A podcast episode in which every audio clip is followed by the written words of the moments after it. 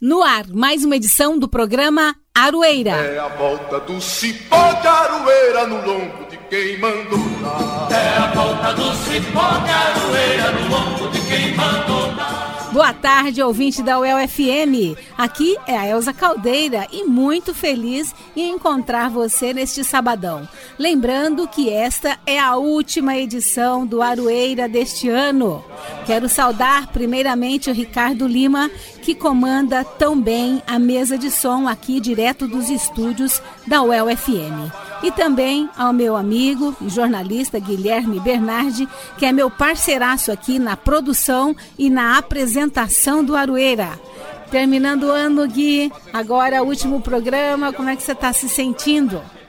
Tudo certo, Elza. Estaria um pouco melhor se amanhã tivesse jogo do Brasil, né? Mas o Brasil conseguiu a proeza aí de ser eliminado. Estou um pouco triste, mas ansiando as férias e o final do ano. E você, Elza?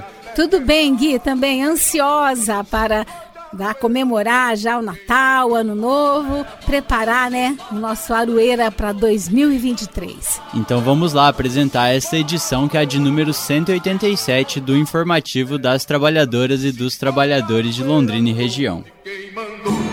É a volta do cipó, caroeira no lombo de quem mandou e vamos aos destaques desta edição.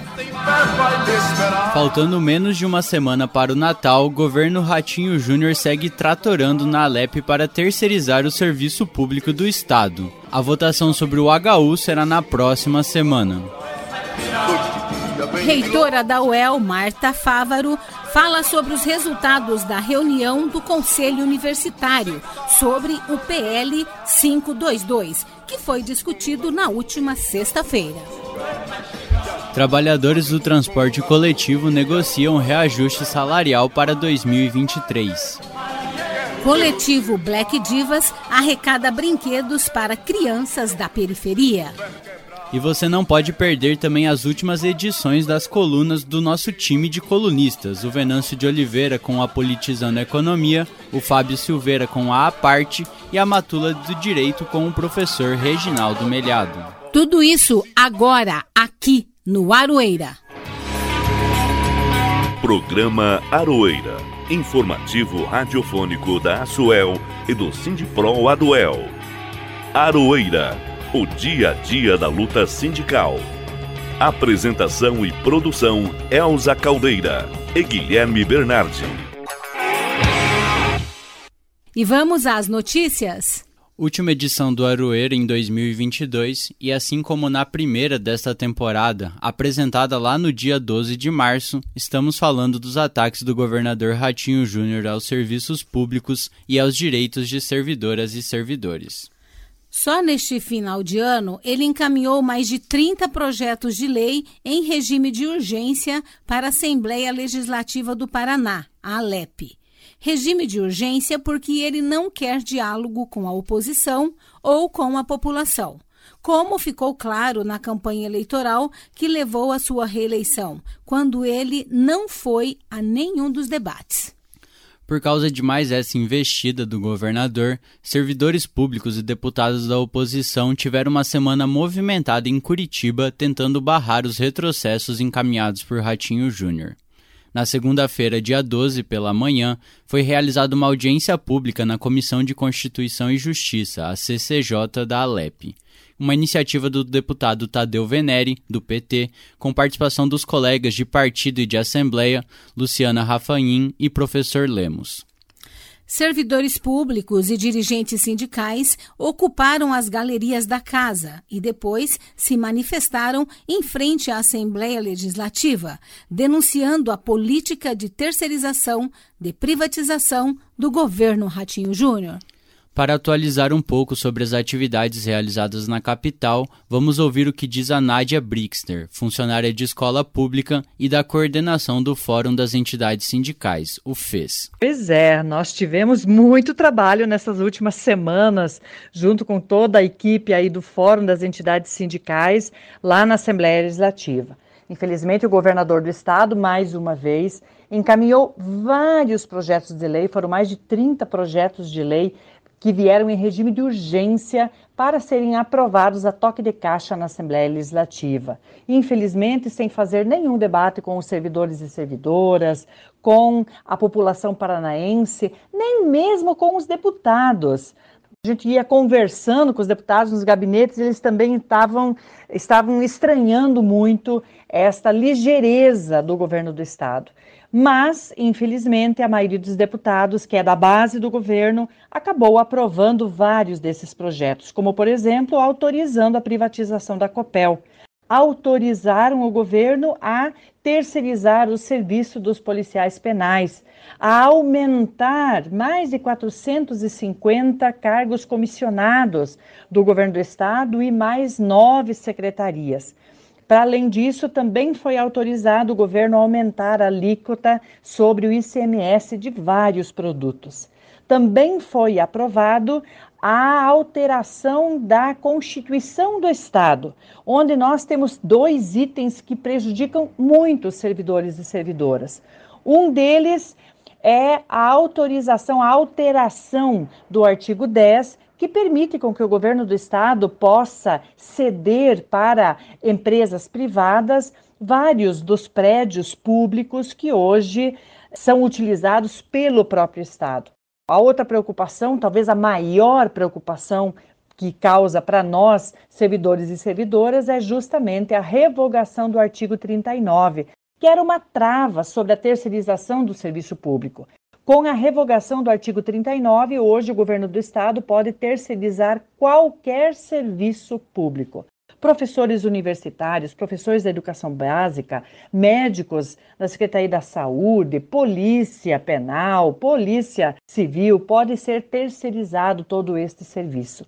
Isso realmente faz com que a concepção do que é Estado público esteja sendo alterado pelo governador Ratinho. Como nem todos os projetos foram aprovados ainda pela base aliada do governo, a Alep realizará sessões na próxima semana, entre quarta e sexta-feira.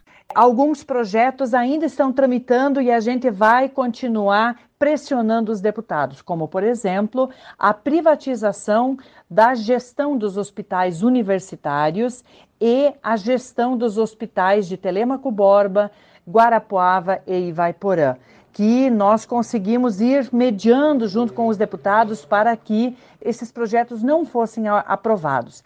A pressão do governo sobre os deputados é óbvio para a aprovação destes projetos. Por hora, eles ainda estão tramitando nas comissões de debate interno na Assembleia Legislativa. Um outro projeto que é muito caro para todos e todas nós é a Lei Orçamentária Anual, que precisa prever o valor suficiente para a recomposição da inflação, para garantir a data base para todos os servidores e servidoras. Esses projetos todos, eles estarão em debate na semana que vem. Semana que vem, a Assembleia Legislativa vai continuar com sessões até sexta-feira. Segunda-feira, os novos deputados serão diplomados. Na terça-feira não haverá sessão e aí quarta, quinta e sexta-feira terão sessões na Assembleia Legislativa e essas sessões serão remotas. Além da LOA, né, da Lei Orçamentária Anual, que precisa garantir a data base, um outro projeto também será apresentado, que é o reajuste do salário dos deputados e deputadas. Se os servidores públicos não terão reajuste previsto na lei orçamentária. Se a população paranaense é penalizada em aumento de pagamento de impostos, é óbvio que é incoerente que os salários dos deputados sejam aprovados. Com certeza nós teremos muito debate ainda até o final da semana que vem e para o ano que vem nós vamos continuar na luta enquanto fora das entidades sindicais. Impressiona a dedicação dos nobres deputados que irão participar de sessões até a sexta-feira, dia 23, a dois dias do Natal. É claro, né, Elza, que essas sessões serão virtuais e ainda incluirão, como a Nádia acabou de falar, uma proposta de aumento salarial para os dedicados representantes, sendo que para servidoras e servidores, nem o reajuste da inflação foi dado nos últimos seis anos. Nossa, é revoltante, né, Gui? Pelo menos a privatização das 27 escolas públicas foi, em sua maioria, rejeitada pelas comunidades escolares do Paraná. Uma vitória, algo que esperamos que aconteça mais uma vez em 2023. As sessões virtuais da próxima semana serão transmitidas pela própria LEP, por exemplo, no site assembleia.pr.leg.br. Você está ouvindo o programa Aroeira, o dia a dia da luta sindical. Uma das matérias que ainda serão votadas na Assembleia Legislativa na próxima semana é a terceirização da gestão dos hospitais universitários do Estado, como o HU aqui da UEL, que é o maior deles. E para falar sobre este assunto, o Guilherme conversou com a Marta Fávaro, que é a reitora aqui da UEL e participou, né, na manhã da última sexta-feira, de uma importante reunião do Conselho Universitário, justamente para tratar do PL 522. Vamos ouvir a entrevista. Estamos recebendo aqui no Aroeira para uma entrevista exclusiva a reitora da UEL, a professora Marta Fávaro, para falar sobre a sessão do Conselho Universitário aqui da UEL, que é a instância máxima da universidade, que se reuniu na sexta-feira pela manhã para discutir o PL 522-2022, que trata da terceirização da gestão dos hospitais universitários aqui do estado do Paraná. Reitora, você pode trazer para a gente um panorama de como foram as discussões lá no Conselho Universitário? Qual foi o, o centro do debate? O que foi tirado de alguma posição ou de encaminhamentos para a próxima semana, quando o PL deve ser votado? É, nós tivemos uma, o conhecimento do projeto de lei 52222 na quarta-feira, 30 do 11. Né? Então, uh, fomos surpreendidos com o projeto, porque já havia é, uma indicação de que nós constituíssemos um grupo de trabalho, isso foi aventado em maio desse ano, nós encaminhamos a, a referência da Universidade Estadual de Londrina para discussão, mas o grupo de trabalho não foi ativado. E aí nós estávamos aguardando o espaço de debate para que pensássemos a composição de como seria a regulação dos HUs a partir da aprovação da LGU. É, no dia 30, surpreendidos pelo projeto, nós é, fizemos uma discussão com a superintendência do HU e na quinta-feira, dia 1 foi lançada aquela nota, né, que todos tiveram acesso pelos nossos meios de comunicação, a nota da reitoria da superintendência em que nós manifestávamos a nossa surpresa, o nosso descontentamento em função do espaço de no não espaço de, de debate e pedíamos a suspensão do projeto de lei, para que nós tivéssemos tempo para conversar, tempo para debater ah, como seria né, essa regulação. No dia 2 do 12, sexta-feira, é, no Conselho Universitário, o projeto de lei, a notícia do projeto de lei, ela não entrou como ponto de pauta, mas entrou como informe porque nós explicamos ao Conselho quais foram as motivações para a apresentação da nota da reitoria e da superintendência. Por ocasião desse informe, é que se criou então um debate e uma mobilização por parte do Conselho Universitário, no dia 2 do 12. Então, nessa ocasião, o Conselho é, faz um amplo debate e delibera pela publicação também de uma nota em nome do Conselho Universitário que foi publicada no sábado, se eu não estou enganada. E, além da nota, a mobilização e retomada dos trabalhos de uma comissão que já havia sido constituída pelo próprio Conselho Universitário para é, que, que se mobilizasse, então, no sentido de propor uma atividade em que nós tivéssemos a participação da comunidade interna e externa, construindo uma grande rede de apoio ao hospital universitário e a necessidade de suspensão do projeto. Acho que esse é um aspecto importante que precisa ser ressaltado porque o Conselho Universitário ele assume para si também esse processo de, de mobilização, articulando estudantes, professores, agentes universitários e a comunidade externa. É, no dia, no próprio dia 2, nós tivemos também, além da, do ofício e da nota, é, é, encaminhada pela reitoria e superintendência à Alep pedindo a suspensão, tivemos a mobilização dos hospitais universitários. Né, e aí a produção de um novo documento, né, que foi um ofício assinado pela superintendência do nosso hospital universitário, pela superintendência do hospital universitário da UniOeste E depois, na segunda-feira, tivemos a adesão para assinatura do ofício da Superintendência do Hospital Universitário de Maringá, da UEM. É, este ofício foi encaminhado à presidência da Casa, da Alep, e a todos os, os deputados. Esse ofício foi disponibilizado também para o, o Conselho Universitário. E nesse ofício reforça-se, numa primeira instância, a necessidade de suspensão do projeto para que tivéssemos a oportunidade de um debate mais apurado do tema, e só que também se indica, né, na não possibilidade de suspensão, de que se abrisse um canal efetivo para a discussão dos problemas que tinham sido identificados no projeto. Então, isso aconteceu na semana passada. Fizemos uma viagem a Curitiba no dia 5 e 6, eu e o professor Ayrton, né, e nessa viagem nós levamos as demandas do Conselho do Conselho Universitário né, e da, a, da apreciação que tínhamos feito em conjunto com a Superintendência, da importância de suspensão do projeto.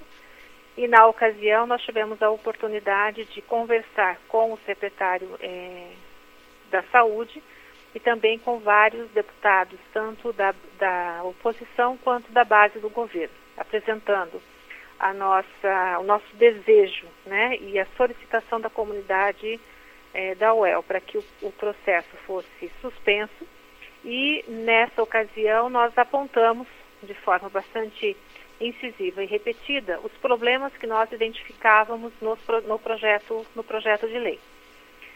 É, esse projeto é, foi se fez-se uso de vários recursos legislativos né, do protocolo próprio da casa para que é, fosse adiado a votação. Né? Então foram pedidos vistas, voto em separado, vistas os votos em separado, para que a gente pudesse então ter tempo de ampliar a movimentação, no que eu gostaria aqui de agradecer muito a toda a mobilização realizada é, pela comissão, pelo Conselho Universitário e por toda a comunidade que abraçou também essa grande mobilização em prol, em prol do, dos hospitais universitários e do nosso, do nosso HU. A mobilização foi grande, essa mobilização também reforça esse braço de, de debate, né, da, da, necessidade de debate. Então, mostra que a Universidade Estadual de Londrina ela está atenta e ela é resistente no sentido de mostrar que nós precisamos conversar sobre aquilo que nos, que nos afeta. Reitora, é, a gente conhecendo aqui, né, e sempre trazendo para os nossos ouvintes aqui do Aroeira como funciona um pouco a Alep e a grande maioria da base aliada do governo, o projeto deve ser votado na semana que vem, né, com sessões na quarta, na quinta e na sexta, e, pelo que tudo indica, ser aprovado. Tentando resumir ou simplificar, mesmo que não abarque toda a complexidade da mudança proposta, quais as consequências para a universidade com a terceirização da gestão do HU?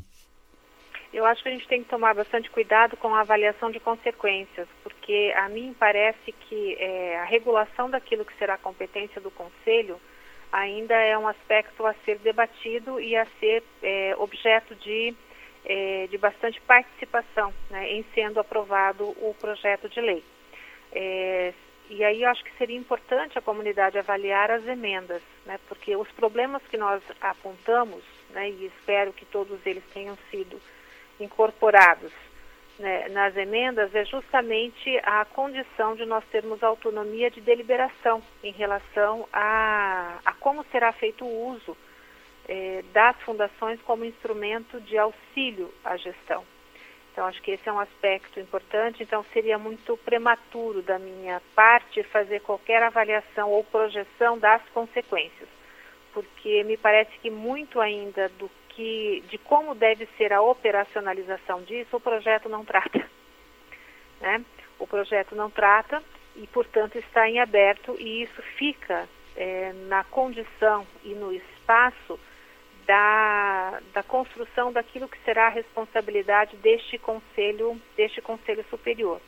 Por isso a importância nesse processo que me parece é, que acontecerá, né, porque nós ainda não temos a aprovação nas duas últimas plenárias, ele foi aprovado em uma, mas é que as emendas possam garantir né, que nós tenhamos essa autonomia de, de regulação e de opção né, de como será a gestão é, dos, nossos, dos nossos hospitais. Então, eu gostaria de ter um pouco mais de tempo, inclusive para avaliar, né, na consequência de operacionalização desse projeto, em sendo ele aprovado, é, de como de como nós vamos lidar com essa é, operacionalização e a nossa capacidade de, de gestão sobre. Né? Por isso é que a gente reforça em todos os espaços e foi isso que eu tentei fazer na audiência pública que a universidade ela nunca ela nunca se negou a dialogar, né? Porque nós entendemos aquilo que nos afeta e por isso é importante que sejamos ouvidos no processo de construção daquilo que vai regular a nossa atividade. Acho que esse é um aspecto importante de reforçar a todos os ouvintes e é um princípio que nós temos defendido em todos os espaços. E aí ainda a mim parece que muitas coisas não estão pensadas nesse projeto de lei porque ele abarca um aspecto da organização do nosso hospital é, universitário, que é a dimensão assistencial, que é uma dimensão forte, importante e que tem um volume muito grande em relação ao HU. Mas nós temos as outras dimensões, que é essa que vincula né, uh, explicitamente todos os nossos cursos da área da saúde é, na organização e funcionamento deste hospital e na relação deste funcionamento com a formação dos profissionais vinculados aos cursos da área da saúde. Então, isso me parece ainda que permanece no limbo. Reitora, queremos agradecer muito a sua disponibilidade de falar com a gente aqui do Aroeira no meio de toda essa correria nesse final de ano, né? Semana que vem provavelmente vai ser mais uma semana de movimentação, de acompanhar os debates e as votações lá na Alep. Então, muita força aí para você, um bom final de ano e obrigado por falar com a gente aqui mais uma vez no programa. Eu agradeço a parceria e eu acho que os espaços de comunicação têm exatamente essa função, fazer com que a comunidade seja informada com muita precisão de todas as ações que a universidade vem vem, tra vem tratando né, e vem, vem disputando nos diferentes espaços. Muito obrigada e um ótimo final de ano para vocês também. Obrigado, reitora. Reitora da UEL, professora Marta Fávaro. Lembrando que o HU é o maior órgão suplementar da Universidade Estadual de Londrina, um hospital estratégico e tradicional centro de referência para o SUS, que é o Sistema Único de Saúde, que atende pacientes de cerca de 250 municípios do Paraná e de mais de 100 cidades de outros estados de várias regiões do país, principalmente de São Paulo, Mato Grosso, Mato Grosso do Sul e Rondônia. O HU existe há 50 anos, conta com 37 especialidades, mantém 51 cursos de residência, 6 de graduação e 2.500 alunos. Realmente será uma perda, né, Gui, muito grande se, se, a gestão né, do hospital universitário sair das mãos da universidade, né, que tanto conhece o trabalho, né, a excelência né, do trabalho realizado ali.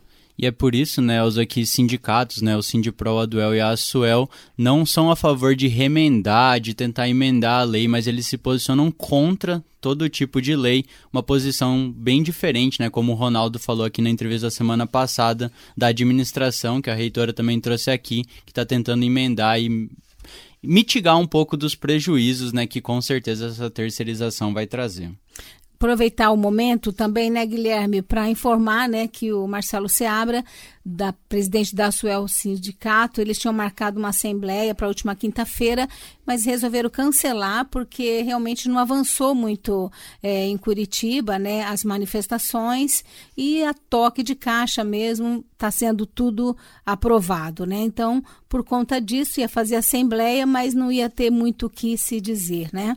E aproveitando também dizer que o Marcelo está com os familiares com Covid, né? Impossibilitado também de sair da sua casa, está é, em período de isolamento. Você está ouvindo o programa Aroeira, o dia a dia da luta sindical. Os trabalhadores do transporte coletivo de Londrina encerraram as negociações com as concessionárias para reajustes salariais a partir de 1 de janeiro de 2023. Na última segunda-feira, dia 12, o Sintrol, que é o Sindicato dos Trabalhadores em Transportes Rodoviários de Londrina, encaminhou as propostas aos funcionários durante assembleias nas garagens da Londres Sul e da Transporte Coletivo Grande Londrina. Quem vai explicar para a gente como foram as negociações e o resultado da assembleia desta categoria é o presidente do Sintrol, José Faleiros. Vamos ouvir. As negociações é, para o exercício 2023 do transporte da cidade de Londrina, né, das, das duas empresas, da TCGL e da Londres Sul, elas se iniciaram há uns 60 dias atrás nós tivemos umas três reuniões com o poder público, né, com a CMTU, também com, com o prefeito. Tivemos umas três reuniões com as empresas de forma informal. E depois nós tivemos é, duas reuniões formalmente, é, daí com as empresas e o poder público, né? E, e nós, é, nesta duas reuniões formais, né, porque daí a gente nós fizemos ata, até passei cópia da ata aí para vocês do programa. E, e, e, foi uma boa negociação para a categoria, né? Porque nós é, negociamos 6,5% e o INPC do período de 1 de janeiro de 2022 a 31 de dezembro vai ficar nos patamares de 6%, portanto, portanto vai ter aí meio por cento de aumento real. E nós também tivemos 31,11% de reajuste no ticket refeição dos trabalhadores. É, teve um avanço de 140 reais. É, no VA passando de, 4, de 450 para é, 590 reais. Então o, o, teve um avanço significativo no ticket é, esse avanço significativo é o seu ouvintes, é para para recuperar o poder de compra dos trabalhadores, porque em 2021 nós não tivemos reajuste salarial e lá nós tivemos uma inflação de 5,45. Todos os ouvintes lembram que nós renovamos em 2021 o instrumento coletivo de trabalho sem nenhum reajuste salarial e tão somente uns 50 reais de ticket em seis meses né? um incremento de 50 reais no ticket em seis meses. Então, portanto, dessa vez a gente está recuperando é, o poder de compra dos trabalhadores, juntando o reajuste dos salários e o reajuste do, do ticket de refeição para a vigência a partir de 1 de janeiro de 2023, significa para o motorista 9,65 de, de avanço econômico na remuneração deles. Portanto, nós fizemos a assembleia, né? A categoria é, participou maciçamente. Nós tivemos 552 participantes na assembleia e desses 552 participantes, 528 votaram na proposta, votaram sim. Portanto, é, 95% da categoria aprovou a negociação que o sindicato fez com as empresas e participação do poder público. Estamos ouvindo o presidente do Sintrol, José Faleiros, avaliando como positiva a negociação da categoria, que teve praticamente todas as reivindicações atendidas. Nós também perguntamos para ele sobre as perspectivas para o próximo ano, tendo Lula como presidente. Elsa e, e ouvintes da, do programa Aroeira, veja a perspectiva para 2023 né, elas são as melhores possíveis, né? Nós tivemos é, a eleição do presidente Lula e isso marca uma nova etapa. É claro que, que não vai ser fácil, né, a, a administração do país, mas nós estamos esperançosos que a partir de 1 de janeiro é, as coisas é, tende a, me, a, melhorar para a categoria, né? Tendo em vista um, um presidente que pensa mais no social, né? E, e, pensando no social, é lógico que o social está envolvido não, não tão somente é, a classe trabalhadora, né? Então, é, a camada mais pobre da sociedade brasileira, né, que precisa dos auxílios. É, nós estamos acompanhando aí é, na transição do governo, né, do, do Bolsonaro para o, o governo do presidente Lula, é, como que está é, as, as, finanças do país, né? Mas a gente sabe que o Lula vai buscar recursos, né? Tem mecanismo. Sabemos que é, na época da administração do presidente Lula, nos dois mandatos dele, é, tivemos é, significativos avanços né, para os empresariados brasileiros e, consequentemente, para, para, para os trabalhadores, para a categoria que, que nós representamos. Né? Então, a perspectiva é boa, esperamos que, que, que nós possamos colher frutos positivos a partir de 1 de janeiro com a administração é, do presidente à frente da presidência da República.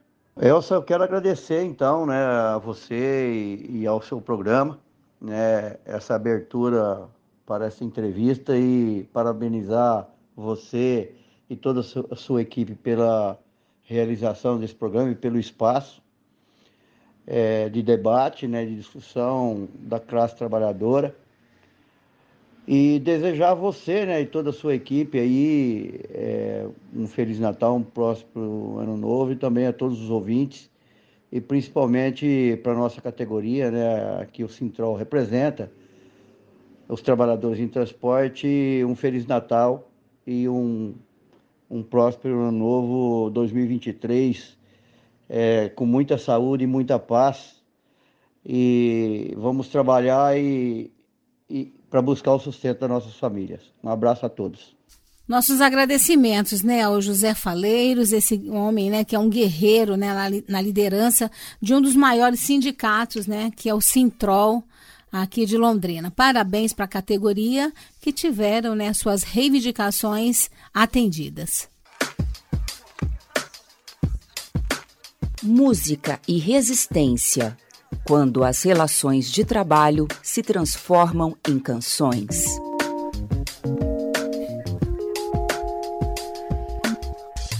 Na última edição do quadro Música e Resistência, ouvimos a regravação feita pelos Racionais MCs de Jorge da Capadócia, que foi composta por Jorge Benjor.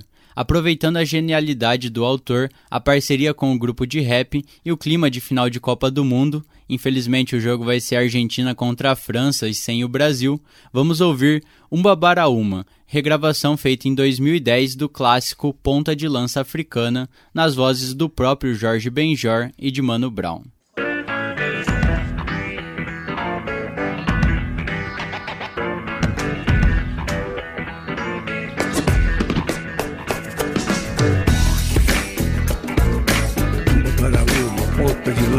up for the good.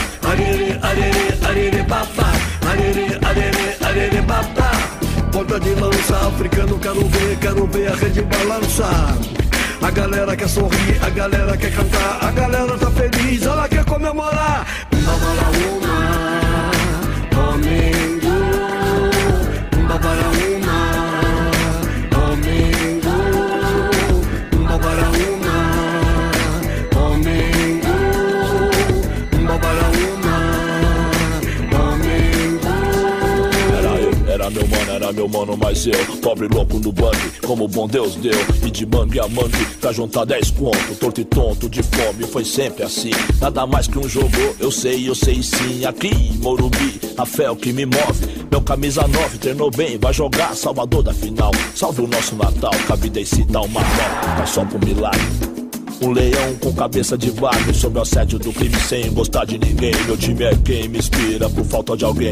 Onde como ele estiver, tente se puder. Corajoso no domingo, chuvoso a pé. Só quem é, é rato de estádio. Sabia no rádio já dizia Estamos em minoria, quem achou, quem diria Sonhei com esse dia, são quase 10 anos Sem gritar campeão. São Paulo tá vazio, 100 mil Morumbi, Olímpio, adversário é forte, vai ser tri. Atenção Brasil, atenção Que a bola vem, quase sem pretensão aos 27, o silêncio que antecede a explosão. Crioulo rei tem a sorte, vida e morte no clássico, sim. Momento mágico pra mim, sofredor. Passe curto pelo meio, verde intermediária, alcança o meio esquerdo e vai a linha de fundo. A bola parte rasteira, cruza pequena área aos pés do nosso herói. O sentido de tudo.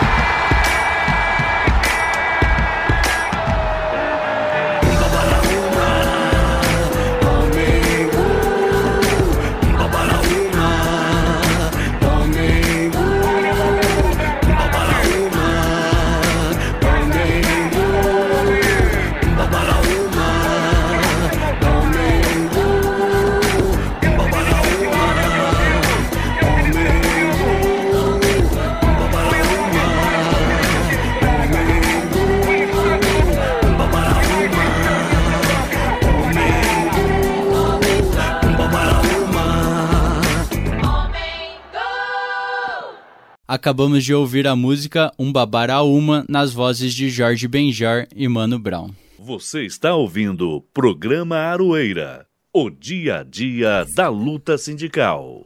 O coletivo Black Divas está arrecadando brinquedos novos e usados em bom estado de conservação para a campanha de Natal denominada Todo Mundo Tem que Brincar.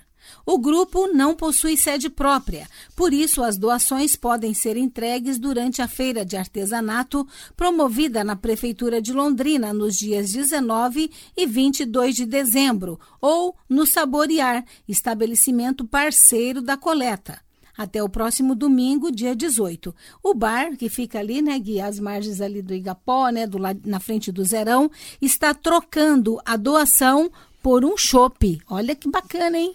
Delícia, hein, Elze? É um lugar muito gostoso também para ir, o saborear aí ao ar livre, né? Agora vamos ouvir a Sandra Aguilera, que representa o movimento Black Divas, falando sobre os locais que foram escolhidos para receber os brinquedos. Esses brinquedos são destinados às comunidades da região sul de Londrina. A gente focou é, na região sul porque são várias regiões que são cobertas por outros movimentos, né? E na região sul a gente resolveu é, focar esse ano. Nós já fizemos duas regiões e esse ano será na região sul. Então, é, Cristal, Vila Feliz, Bairro da Conquista, é, é, Franciscato, Peroba 1 e 2. E faremos é, União da Vitória dependendo do número de arrecadação, né? Porque é muita criança, né? Então precisa-se de muito precisa-se de muitos brinquedos, mas muitos de verdade. A possibilidade, sim, a gente quer doar bolachas, a gente quer doar alguma coisa gostosa para as crianças comerem. E quem tiver alimentação também é bem-vindo, tá? É, muito obrigada. Parabenizar, né, a Black Divas, né, por essa iniciativa, dizer pro pessoal aí que tem brinquedo encostado em casa, tá tendo tanta campanha de doação de brinquedos, né? E mas a gente sabe que sempre acha um brinquedinho. Eu mesmo já tenho separei algumas coisas lá, viu, Gui, para doar. E agora que eu sei que dá para trocar pelo chopinho lá no Saborear, adivinha onde eu vou entregar. Você está ouvindo o programa Aroeira, o dia a dia da luta sindical. E agora, né, iniciando a reta final de mais uma edição do Aroeira, vamos ouvir o nosso time de colunistas, começando com o Venâncio de Oliveira e a coluna Politizando a Economia. Politizando a economia, o que eles não te falam e como eles tiram seus direitos, com Venâncio Oliveira. Futuro ministro da Fazenda, Haddad, fala que aumento de gastos não vai ajudar a economia. Equipe de transição lista medidas emergenciais para 100 dias na saúde. Perspectivas do próximo governo. Olá, caros ouvintes da Aroeira, quero falar desses fatos econômicos sobre a ótica da economia política. Hoje é o último dia do programa do ano, e para isso quero fazer perspectivas. E dentro de uma conjuntura especial, pois o próximo ano significa um próximo governo e a esperança da mudança desse modelo de causa intencional e de concentração de renda Portanto, quero fazer perspectivas também do próximo governo. Falando em transição, quero partir dos desafios sociais elencados na questão da saúde. Diante de uma situação catastrófica em que o governo do Bolsonaro desorganizou e destruiu a estrutura de saúde do país, a equipe de transição se propõe a fortalecer a gestão e coordenação do SUS, a reestruturação do PNI, Programa Nacional de Imunização para recuperar taxas vacinais, fortalecer a resposta à Covid e outras emergências, a redução de filas para especialistas ajustado ao fortalecimento de redes especializadas, fortalecimento da política nacional de atenção básica e provimento dos profissionais de saúde. Ainda, fortalecer a saúde da mulher, da criança e adolescente, melhorar a saúde indígena, resgatar o programa Farmácia Popular do Brasil e assistência farmacêutica do SUS, e restabelecer o desenvolvimento do complexo econômico industrial da saúde, atuar nas questões relacionadas à informação e à saúde digital. Segundo a equipe de transição, isso é urgente para os primeiros 100 dias. E elenco situações emergenciais, como a crescente desnutrição infantil e a redução de taxas de cobertura vacinal, por exemplo, com vacinas do Covid vencendo, enquanto as taxas de ciclos vacinais completas são baixas. Isso custa dinheiro e significa expansão dos gastos públicos, emissão monetária que aumenta a dívida pagável, pois emitimos a moeda para pagar essa dívida. Todo gasto implica em emitir um crédito, mas que não é impagável, esse gasto reflete em estímulo a cadeias produtivas e, no caso da saúde, a cadeias produtivas com a finalidade de realizar direitos. Isso significa expansão de gastos com o povo. No entanto, o governo Bolsonaro gastou com orçamento secreto, que fez escolas novas, por exemplo, sem terminar as velhas. E essas escolas novas podem nem ser terminadas, isto é, podem apenas aparecer como algo sendo feito, para o político de plantão aparecer bem na foto. Enquanto a política pública fica refém de um teto de gastos estourado que significa apenas uma lógica abstrata de garantia de lucratividade do sistema financeiro. Pois, enquanto geramos dívida para pagar dívida e não gastamos com o povo, apenas concentramos renda e damos espaço para a pobreza em vários níveis, e alguns ganham com isso. E nesse sentido, é preocupante a fala de Haddad, que afirmou que a expansão do gasto público não é o motor da economia, e sim um eventual estímulo pode vir da redução de taxas de juros. O futuro ministro da Fazenda de Lula ainda disse da importância de âncoras fiscais como o teto de gastos. Essa fala é preocupante e podemos vê-la em dois sentidos. Primeiro, que o ministro realmente advoga isso e esse é o modelo que o governo vai implementar. Sendo assim, é uma catástrofe anunciada, pois essa lógica de Haddad é uma lógica falseadora da realidade, colocando os interesses mesquinhos do mercado financeiro como interesses das nações a partir da ideia de responsabilidade fiscal para o bom crescimento. O que é uma lógica que esconde a realidade por trás de mecanismos teóricos que não correspondem com a verdadeira necessidade e os verdadeiros interesses do povo. As experiências recentes de crescimento econômico no Brasil, como 2010, tiveram como motor a expansão de gastos públicos e todas as teses de fada do investimento privado fracassaram. E esse governo, próximo governo, o governo Midouro, ganhou para mudar esse modelo. De outro modo, o fascismo vai continuar sendo forte, pois a crise social e econômica da qual ele se alimenta, falseando estrategicamente com fake news, essa crise vai continuar forte, ameaçando a democracia. Agora, alta interpretação da fala de Haddad. Sabemos que o mercado financeiro chantageia com o dólar e bolsa de valores. Estamos numa berlina, pois a sociedade está altamente polarizada. E o falsismo Bolsonaro está ali com sua espada de Damócles e é razoável da parte do governo Lula querer levar a pressão para criar um espaço de crescimento. E nesse sentido, falas que sinalizam com o palavreado do mercado, ao mesmo tempo que temos ações e posições do próprio Lula, no sentido de entender a importância do gasto com o povo como motor de crescimento, podem buscar uma paz para crescer. No entanto, e aqui cabe uma posição crítica daqueles que ocupam outros espaços no arranjo sociopolítico, precisamos entender a escala de inimigos que temos de enfrentar e a importância de dar o cavalo de batalha também nas ideias. De fato, o mercado financeiro é forte e, numa dinâmica política como a nossa, não temos força social suficiente para derrotá-los completamente. No entanto, eles estão com a linha de tudo ou nada, e se for assim, precisamos entender que é necessário ir até as últimas consequências contra a sua sana delirante de milhões de dividendos que fazem o país pagar caro no gás e aqui, contra o famigerado desnecessário teto de gastos. Não há possibilidade de recuar nessas pautas. E é importante fazer também a batalha no senso comum. Não há catástrofe econômica em relação a romper o teto de gastos, pois o Estado não é a mesma coisa que uma empresa ou uma família. Endividamento se dá de outra forma, se dá na moeda que ele emite. E o problema da inflação é estrutural, isto é, à medida que nos focamos em melhorar setores capazes que estão sufocando o nosso tema de preço, como o estabilizar o preço da energia, estabilizamos aqui também os preços gerais e os gastos acabam servindo para recuperar a economia e o tecido social machucado do Brasil. E ano que vem, as perspectivas que podemos pensar é: o governo vai conseguir vencer seus diferentes inimigos? E claro, nesse sentido, são diferentes dimensões desses inimigos e diferentes batalhas a serem dadas. O fascismo bolsonarista é o inimigo principal. O mercado financeiro também tem fascistas, mas tem outra dimensão, uma dimensão diferente de problema e de inimigo. E o centrão é outro tipo desse adversário. E nessa dinâmica precisamos entender as nossas forças e as batalhas essenciais, onde, acertando podemos acumular e derrotando um por um. E hoje a batalha essencial é ter orçamento fora do teto para garantir auxílio justo, valorização do salário mínimo e manutenção e recuperação de setores chaves das políticas públicas, educação, saúde, segurança alimentar, etc. Vencendo essas batalhas, o governo pode vislumbrar uma dinâmica de crescimento econômico e com inclusão, que vai dar força e paz para poder enfrentar os inimigos profundos da democracia brasileira, do orçamento secreto e do centrão, entre outros desafios estruturais desse país patriarcal, racista e independente. Perdendo esse campo de batalha, as dificuldades vão se multiplicar. E uma repetição de uma dinâmica de crise econômica, como foi de 2015, logo depois de um golpe até pior que 2016, não está descartado. É isso, caros ouvintes da Arueira. Até ano que vem, trazemos fatos econômicos sobre a ótica da economia política. Agradecer ao Venâncio, camarada, parceiraço nosso aqui do Arueira por mais essa participação aqui, Venâncio. Muito obrigada, né? O ano inteiro aqui com a gente. Muito importante a sua participação, Venâncio. E agora vamos saber o que o jornalista Fábio Silveira está trazendo para a gente hoje com a sua coluna A Parte.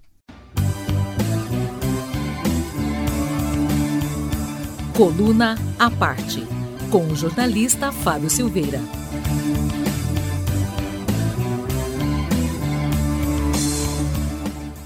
Oi, meu nome é Fábio Silveira, eu sou jornalista e estou aqui para falar, como sempre, de política. E nessa semana eu quero falar sobre democracia, que aliás foi o tom das discussões nessa semana em Brasília. Segunda-feira teve a posse do. Oh, posse não, né? A diplomação do presidente eleito Luiz Inácio Lula da Silva. E tanto Lula quanto o presidente do TSE, Tribunal Superior Eleitoral, Alexandre de Moraes, bateram muito na tecla da questão da democracia. Sim, porque a vitória de Lula sobre Bolsonaro foi uma vitória da democracia contra um projeto autoritário, um projeto que flerta, inclusive, com o fascismo, com o nazismo, enfim, com esses movimentos é, totalitários da extrema-direita. E aí foi importante realmente que Bolsonaro fosse parado no voto porque é, a continuidade de um governo Bolsonaro, além de estender a tragédia que o Brasil já vive há quatro anos, iria levar para um caminho irremediavelmente de uma ditadura, de um projeto ditatorial, autoritário, enfim. Bolsonaro já vinha dando demonstrações disso, não deixou de dar demonstrações ao longo de todos esses anos. Se o Brasil não está hoje numa ditadura, é porque Bolsonaro não teve força para dar esse golpe de Estado. Além disso, tem uma questão importante, é que Bolsonaro perdeu a eleição mesmo aparelhando o Estado em patamares que nunca se imaginou no Brasil. Ele preparou uma política de redução dos preços dos combustíveis, cobrando essa fatura dos estados há poucos meses da eleição, da eleição.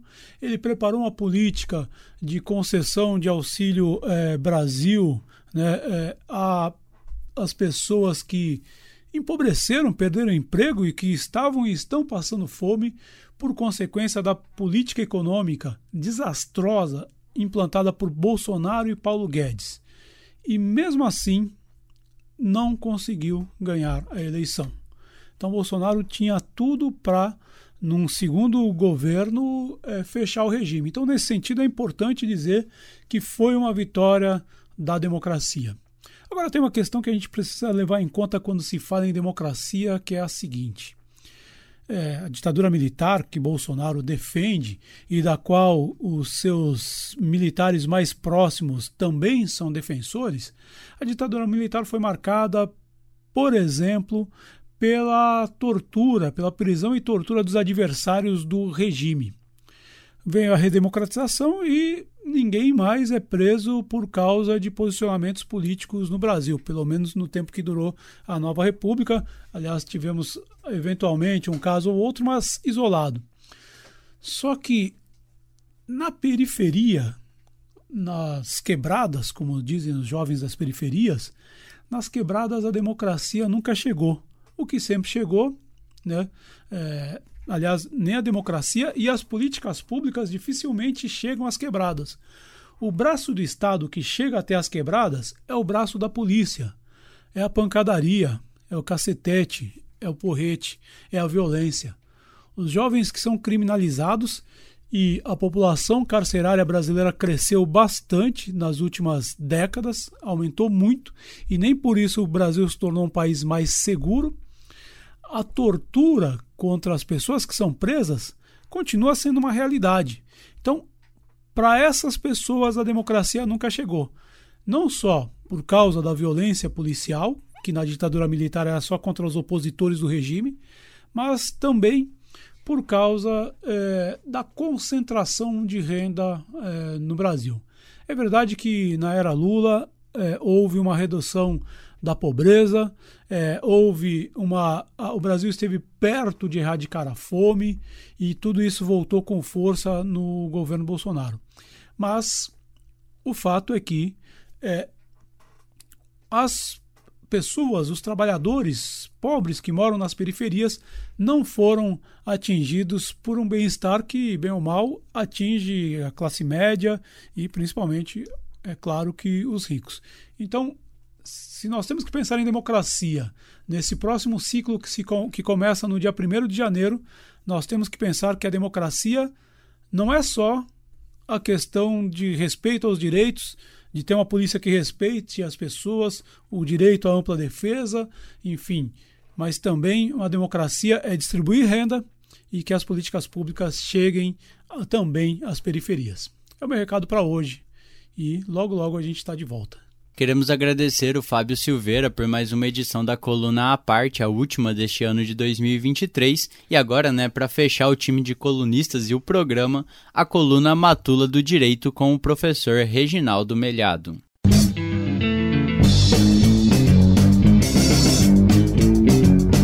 Matula do Direito coluna de crítica jurídica pelos caminhos e descaminhos do direito, com o professor Reginaldo Melhado. Olá, ouvinte da UEL FM. A coluna Matula do Direito chega ao seu último episódio do ano. O nosso programa entra em recesso e volta só em 2023. Eu quero agora com você fazer uma espécie de balanço, tomando o balanço de 2022, tomando como parâmetro os temas que a gente discutiu aqui, os vários temas que a gente discutiu. E vamos lá, rapidamente, a gente falou muito sobre urnas eletrônicas e o balanço que a gente pode fazer disso tudo é muito legal, é muito positivo. Eu não sei se você parou para pensar a respeito. Embora a gente ainda tenha uma certa minoria aí nas portas dos quartéis falando que as urnas foram fraudadas ou qualquer coisa assim, a verdade é que o processo eleitoral acabou, foi encerrado, todos os prazos passaram e não houve impugnação de urna, não houve questionamento válido, não houve nenhuma medida judicial prevista no sistema contra as urnas. Ou seja, ninguém tinha prova, ninguém tinha argumento, ninguém tinha fundamento para questionar as urnas, tinha só blá blá blá, tinha só discurso. Houve um único processo judicial em que se tentou isso, mas era algo tão disparatado, a gente comentou aqui, tão absurdo, que foi rejeitado liminarmente e acabou por isso mesmo. É claro, ninguém nem deu muita pelota para aquele tipo de argumento. Foi um ano, enfim, em que a lei foi descumprida assintosamente pelas pessoas, com a complacência ou com a cumplicidade do poder público em vários aspectos. As pessoas estão aí pedindo ditadura militar, pedindo a derrubada do sistema democrático, pedindo a, a, o golpe militar sob o eufemismo da intervenção federal, que é outra mentira, né? Esse pessoal se especializou em mentir e cometendo o crime previsto no artigo 359L do Código Penal. Oxalá essas pessoas sejam, pelo menos os seus líderes, os mentores, os articuladores disso, sejam convenientemente processados nos termos da lei para que isso não se repita mais. Um ano em que um outro delinquente, Roberto Jefferson, nos brindou com uma experiência maravilhosa ele disparou dezenas de, de, de, vezes o seu fuzil contra a polícia e ainda está vivo. Né? Se fosse um negro, um pobre lá na periferia, ele já tinha morrido em seguida, mas não está vivo. Foi um recorde no, na nossa história, entrou para o recorde, o livro Guinness. Né? Isso é muito bom, tomara que a polícia, a partir dessa experiência Roberto Jeffersoniana, né, possa daqui para frente tratar também pobre, negro, gente da periferia, qualquer cidadão, como tratou o Roberto Jefferson, dando a ele o direito de se defender, processando legalmente e sendo condenado nos termos da lei e não sendo assassinado pela polícia. Né? É, é, foi um ano dos documentos secretos, foi um ano em que o, o, o, presidente Bolsonaro fez graça dando indulto a um delinquente como o deputado Daniel Silveira, foi o ano em que os, a, a área de saúde ganhou um piso para os profissionais de enfermagem, é muito modesto, é muito pequeno, já começaram a esculhambar, mas foi uma conquista. Foi um ano em que morreu Roy Hackett, um herói da luta pela igualdade racial no Reino Unido, um ano em que um outro lutador pela igualdade racial aqui no Brasil, Renato Freitas, foi caçado pela Câmara dos Vereadores de Curitiba e, não obstante, eleito pelo povo paranaense como seu deputado estadual, um ano em que Marissa Amini foi morta pela polícia de costumes no Irã, desencadeando o mais vigoroso, o mais surpreendente, o mais formidável movimento de massas de, da nossa história recente, que é essas, são essas manifestações de rua das mulheres iranianas. Uma coisa fantástica, difícil, dramática, dura, triste, mas que pode mudar, quem sabe, a cara do mundo islâmico. Um ano em que a sexualidade da política foi foi protagonista novamente na campanha, um ano em que a religião subiu na, no palanque eleitoral de maneira mais intensa agora, interferindo na, na, no Estado Democrático de Direito. Um ano em que se aprovou lá atrás a emenda constitucional 123, que a gente dizia essa emenda constitucional não é constitucional, ela é inconstitucional, cria um rombo foi utilizada como ferramenta de fazer política eleitoral com benefícios, com absurdos, e agora estão aí tentando consertar o buraco com a tal PEC da transição dos gastos públicos. Um ano em que o Supremo acertou a mão em algumas coisas, mas errou a mão mais uma vez, como sempre, em relação aos trabalhadores, permitindo que a negociação coletiva restrinja direito, permitindo que as dispensas em massas de trabalhadores, enfim, cometendo mais uma vez aquela aquela suação sanha contra as classes trabalhadoras. Um ano, enfim, para fechar agora, em que a Espanha aprovava lá uma lei da memória democrática que é exuberante em relação à afirmação da democracia, né? é, condena expressamente o golpe de Estado e a ditadura franquista e qualquer outro tipo de, de, de ditadura e pune aqueles que exaltam os regimes autoritários é, e humilham as suas vítimas, né? Seria muito bom que a gente pudesse ter aprovado uma lei como essa, porque certamente a gente não teria fenômenos como esse. Um líder político de extrema direita como o presidente da República que exalta torturadores, que defende a ditadura e faz isso como se se tratasse de um comportamento normal e não um comportamento criminoso. Felizmente, o capitão ou capitoide, ou capitoloide, não sei, foi despejado do Palácio da Alvorada por um processo legítimo e vai agora para o seu lugar de destaque no lixo da história. É isso, um ano muito bom para você, ouvinte, e especialmente para a nossa população mais pobre, para os 30 milhões de brasileiros que estão passando fome, para aqueles que viveram a desigualdade se radicalizando. Que a gente tenha um cenário melhor, pelo menos o início de uma perspectiva de construção de uma sociedade mais tolerante, mais justa, com mais fraternidade, com mais diálogo, com mais amor. É isso, até a próxima semana. Próxima semana não, até a próxima coluna no ano que vem. E com a coluna do professor Reginaldo Melhado, a Matula do Direito, nós encerramos o último Aroeira deste ano. Eu quero agradecer à família UEL-FM, né, que abriu este espaço tão importante para a gente há cinco anos. Obrigada pela confiança e pela autonomia. Abraço mais que especial para o nosso querido técnico de som, que hoje é um grande amigo, o Ricardo Lima que tanto nos ajudou durante todo este ano. Também ao Gerson Gogel, que é o diretor de programação, e ao nosso querido Edir Pedro, uma pessoa sensacional, que sempre está pronto para nos ajudar.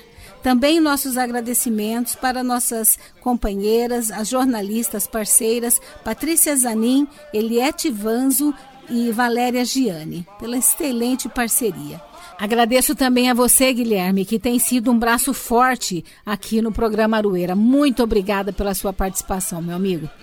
Obrigado, Elza. Uma relação que começou como trabalho, foi desenvolvendo aí como parceria mesmo, né? Estamos aí o ano todo gravando pela primeira vez, desde que eu entrei no Cindy Pro Duel, gravando presencialmente, os dois no estúdio, né? Depois de um começo aqui, pandemia.